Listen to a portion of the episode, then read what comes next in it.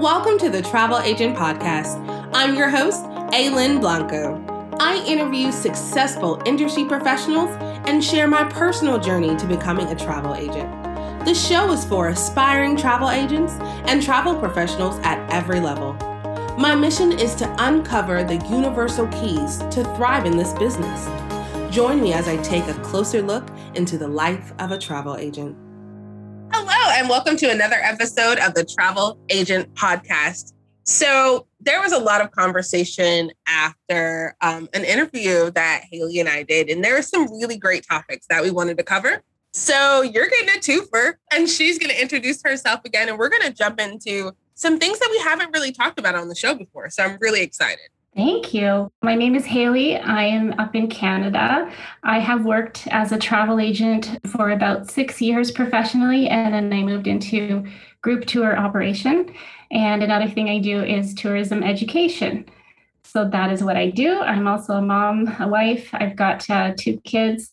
And of course, I'm passionate about all things travel.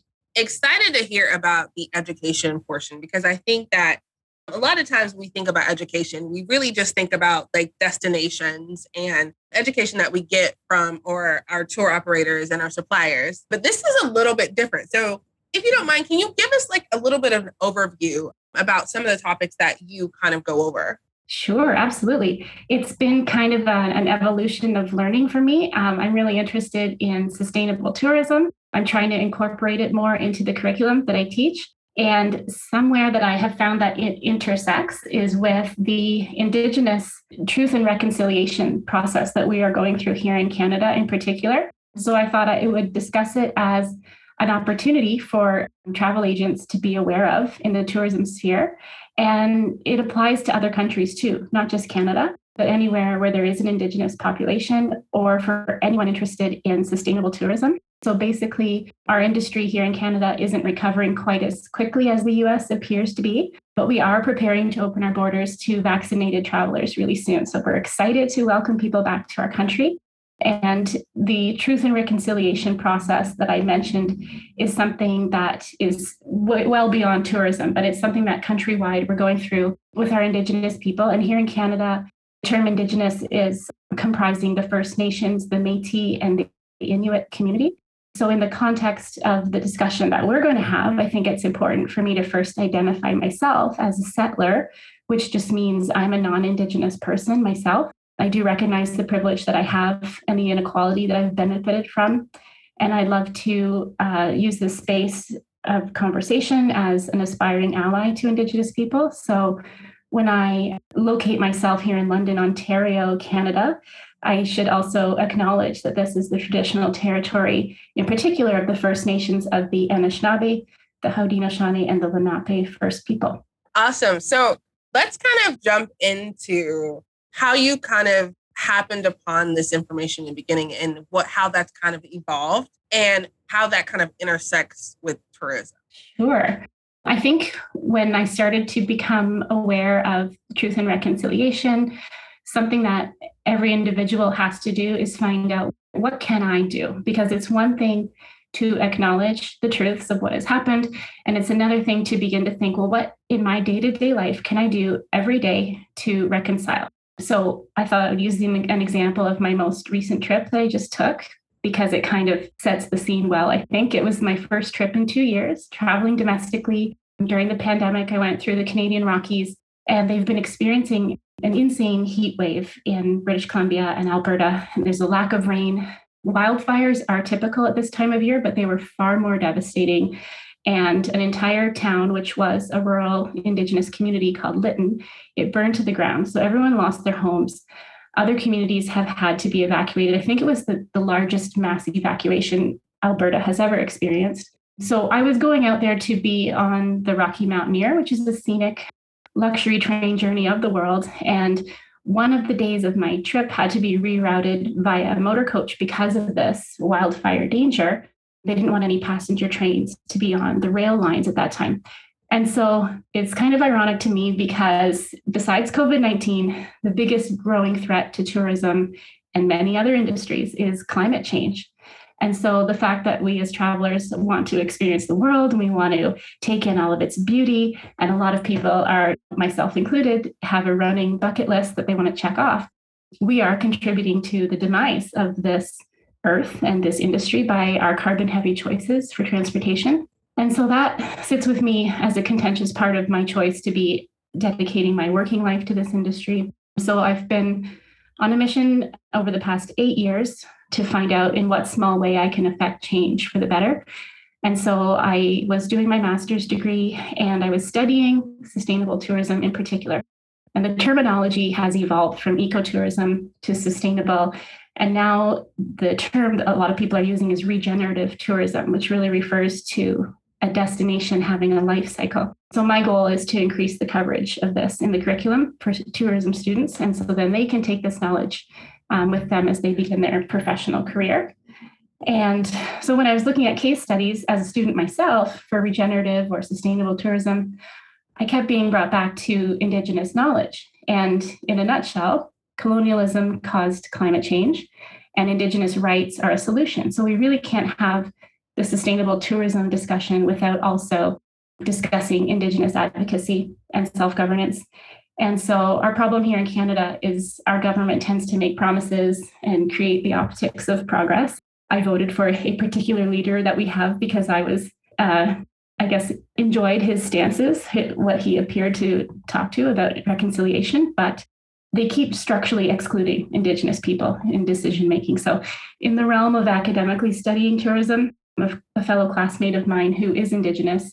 I'm going to quote her because she was very eloquent in explaining that tourism is a way for Indigenous people who have lost their connection to their culture to find opportunities to participate in land based activities, practicing language, and passing down traditions. And therefore, it's an opportunity to reclaim representation of themselves through self expression and sharing. And it's a method for culture and language revitalization, connecting youth with elders, and for self determination.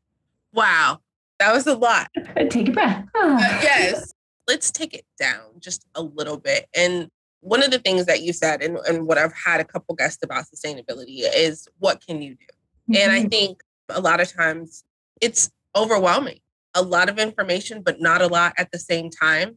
And especially when we're talking about tourism and education, what is something that is simple that travel agents and, and travel professionals can start their journey? Like, where's a good place to start?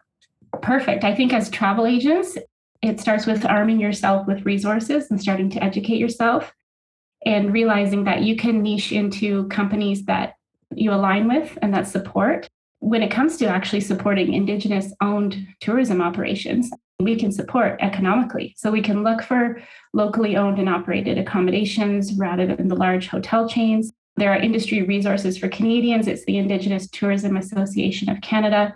And I know in the States, you've got the American Indian, Alaska Native, and Native Hawaiian Tourism Association.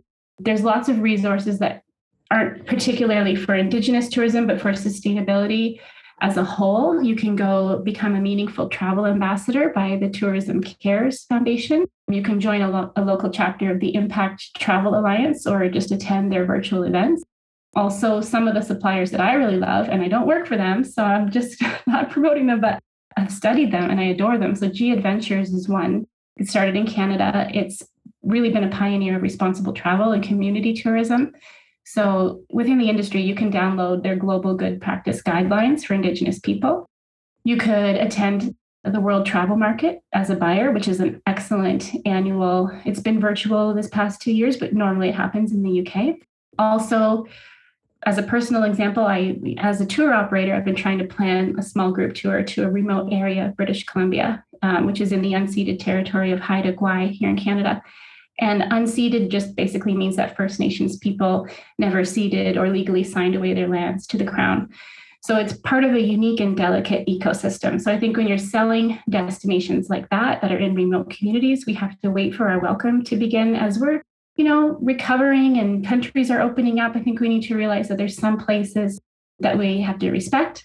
And so, definitely, remote communities have concerns about visitors during states of emergency, like me being out in the wildfires limited resources or their distance to health services. So, as travelers, we have to respect the wishes of Indigenous communities who choose to remain closed. And there's a big issue around that right now with tourism in Hawaii going on. So, I think it would be great to educate um, ourselves as travel sellers about what the destinations wish for. And then as travelers, we just have to remember travel is a privilege. So, as I was saying, vacationing somewhere with limited resources and health infrastructure is inconsiderate. And some people actually see it as an act of violence. So, we really have to be careful as we recover.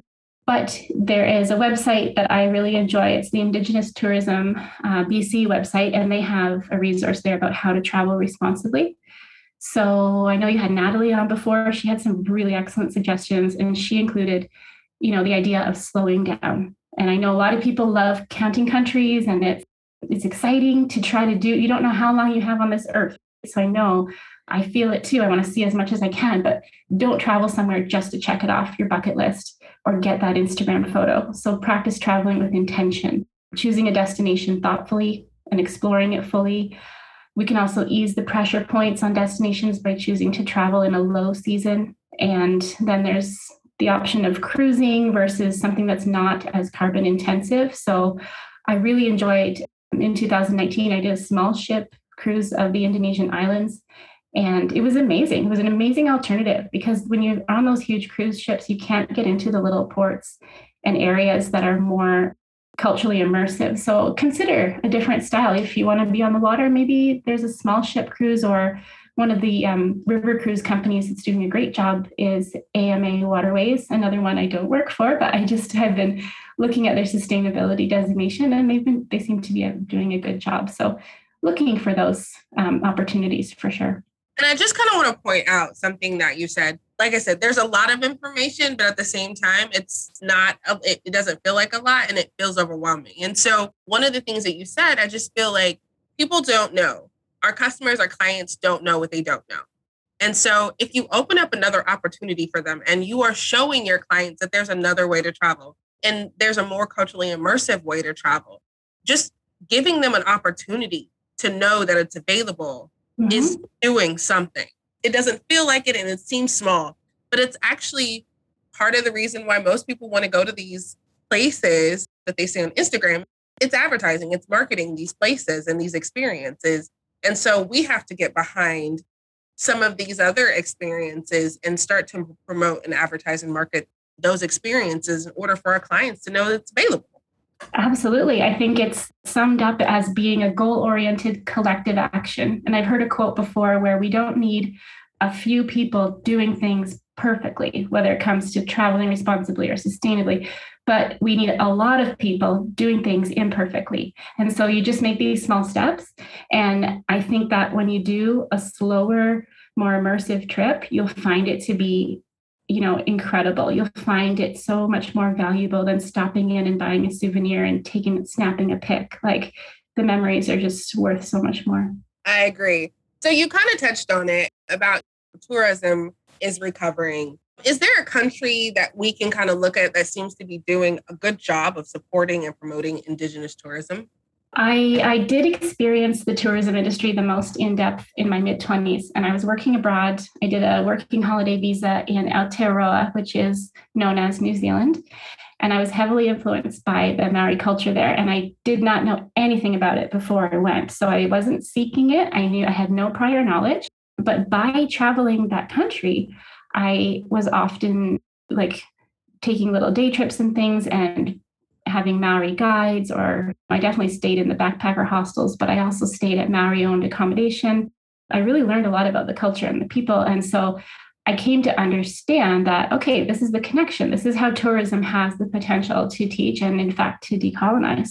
So, something I found interesting was that many place names around Aotearoa are Maori. So, there's definitely your Mount Baker and Cook, and there's colonial historical names, but you can learn the language of a place by traveling around it. So there's a popular attraction, blackwater rafting in the Waitomo caves, for example. So Wai equals water, Tomo equals caves. And this is just a, a, small step toward understanding the place where you are. So I think it's wonderful for people to, no matter where you're going, support that and just take a moment to look up, oh, okay, whose land am I on? And what is the background here? And what's the culture here? I think also when people are traveling, you don't know necessarily. I know I can speak for Canada. There's certain places that you're camping off grid, or you're. It could be a f- sacred fishing spot, or you could be on sacred land. So it's important to to do your research as well when you're doing more backcountry style. I think this is great information, and and one of the things that I think that I'm going to do is to have more of these conversations on a more regular basis on the show, just because I think that again, even now, I have decided to dig more into it. And it really is, it's overwhelming and you want to do so much. And you realize that it really is just taking those small steps. And I think having more of this information on the show is really helpful. So you will be back. Well, it's a process for me too. I mean, I, I hope that I'm doing justice to this topic because I am on a learning journey and I know that this issue is not about me and my personal development, but I really do find it interesting. And I find that it gives me a sense of working within the sphere that I know and love to find out a way that I can contribute to this movement. So that's where I am with that. And not to put you on the spot or anything, but I think it would be really great to do a, a webinar or something just to kind of promote this idea and this thought, just to start the spark and start to put more familiarization trips together that promote this type of travel as well. I say that on the show, so that has to come to fruition. Right, right? It has to happen. I definitely would support that. I would like definitely provide some resources to partner with Indigenous owned and Indigenous led um, solutions.